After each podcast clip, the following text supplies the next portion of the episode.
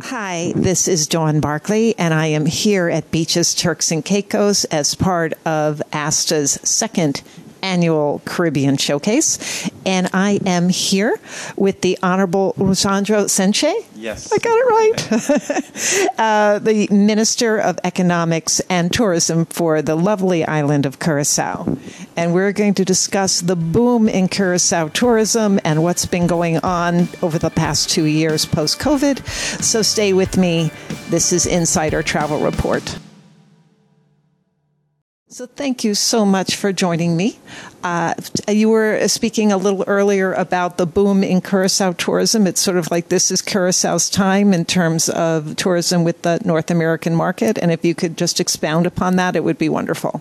Yes, um, Curacao right now is is is in the lift. Let me put it that way, because um, we are seeing great number. We are seeing increasing in the numbers.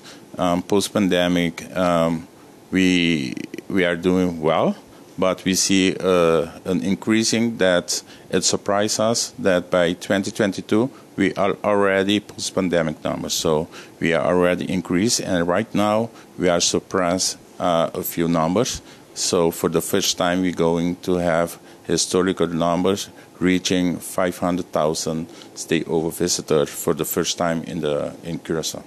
And part of that was a, uh, a deliberate effort to start marketing or expanding your marketing of tourism from just, you know, where you had been for the Dutch market to uh, all of North America, correct? Yes. Um, mainly, I have to say we call it in Curacao the Sandal effect because um, right now, after the opening of the Sandal Resort, we saw a lot more visitor from the U.S. coming to Curacao because the the marketing that Sandals is doing in the United States is very aggressive, and people all over is seeing the product that we have to offer.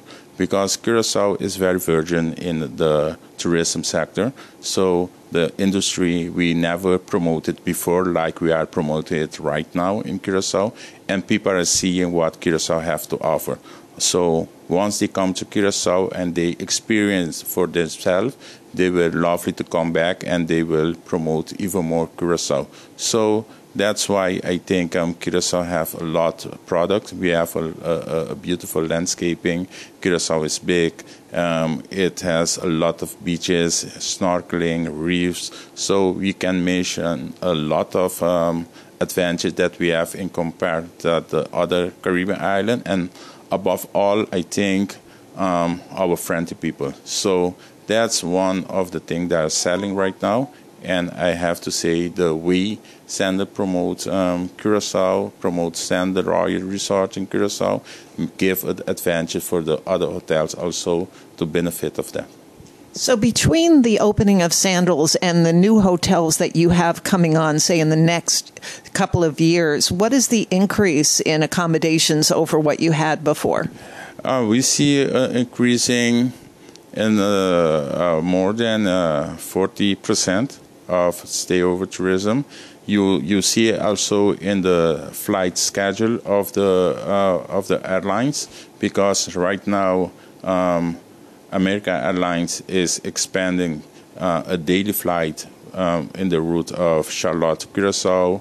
Uh, we see also um, JetBlue is um, going from three to five uh, flights weekly.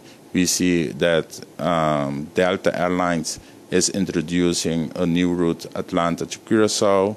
We are seeing also from the other states that there is um, also um, expanding more flights capacity to come to Curacao. So it is an increase of 33% of flights from North America region to Curacao right now.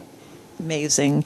And you mentioned your reef. Your reef is growing where other reefs are dying. What is that all about? And why should divers be running to Curacao? That's one of the things that right now um, they are trying to to let's say do research on it. Why Curacao, the reef in Curacao is still growing, while they saw at the other um, part of the world the reef are dying. So it's something that um, for the um, I say the, those that did research on the water on the reef is amazing to see what is the cost that um, in Curacao the reef are so lively, it's so so so growing, and at the other part of the world they see that they are dying. So I cannot explain why, but I think um, that is have a lot to do of where we are situated in the Caribbean. So Curacao um, is out of the hurricane zone, so we don't have a lot of pollution down there, and I think all that contribute also to the to, to the growing of the reef in Curacao. So, one last question, and that is you're here. Obviously, you recognize the importance of the, yeah. the ASTA partnership. So, talk a little bit about what you're hoping will come of this conference, what your impressions are of the conference, and uh, how you treat or how you work with agents. Yeah, um, I have an ideology of that I bring forward in my speech too that we as Caribbean islands should promote the whole Caribbean region because it's time for um, we are not competitors. We should work together as partners because the competition is in the Middle East, is in Europe, is in North America. So we have to promote the region as a whole and try to get more connectivity between the island. That was my message today because I think once the region benefits, we all will benefit because we all, as small island, has our own selling point. I, I say always we have our own flavor in the Caribbean, so we cannot compete with each other because we all have sun, we all have sand, and we all have um, sea. So we all have beautiful beaches, we all have uh, good food. So I think is the experience that we will give to the tourists will make the difference. So as a whole, and bring the people to the Caribbean and let they experience multi-destination will be the key in a few years so to grow the Caribbean region as a whole and promote the Caribbean region so everybody gonna benefit. It's a wonderful mission. Thank you so much for joining me. Thank you. This is Dawn Barclay with Insider Travel Report.